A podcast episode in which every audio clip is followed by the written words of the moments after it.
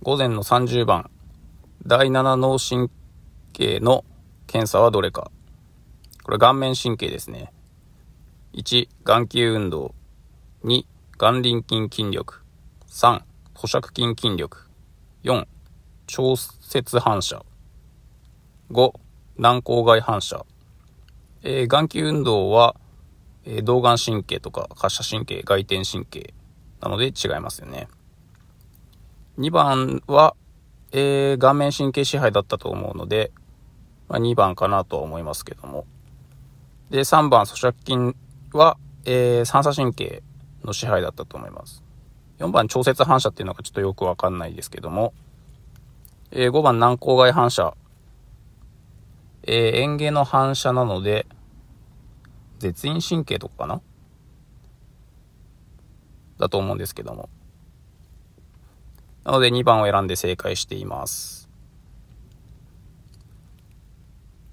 続いて31番。GMFM で正しいのはどれか。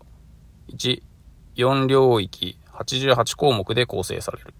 2、各項目の判定は0から4の5段階評価である。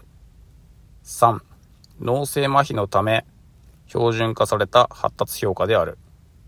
4、健常3歳児であれば達成可能な項目で構成される。5、次に獲得すべき能力をアイテムマップにより予測、検討できる。正直全然わからないです。1番もわからない、2番もわからない。で、3が、そうだったような気がするんですけれども。4番もわからない。5番もわからない。何もわかりません。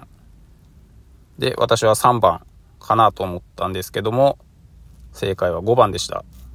今回は参考にならずに申し訳ないです。続いて32番。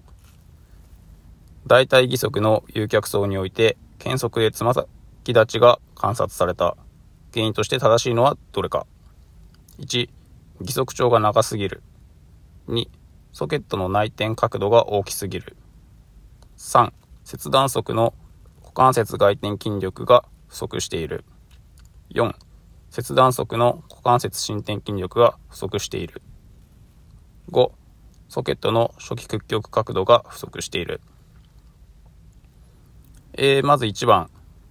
義足が長すぎるので、検測でつま先立ちして誘脚する。これはなんかありそうですよね。で、2番。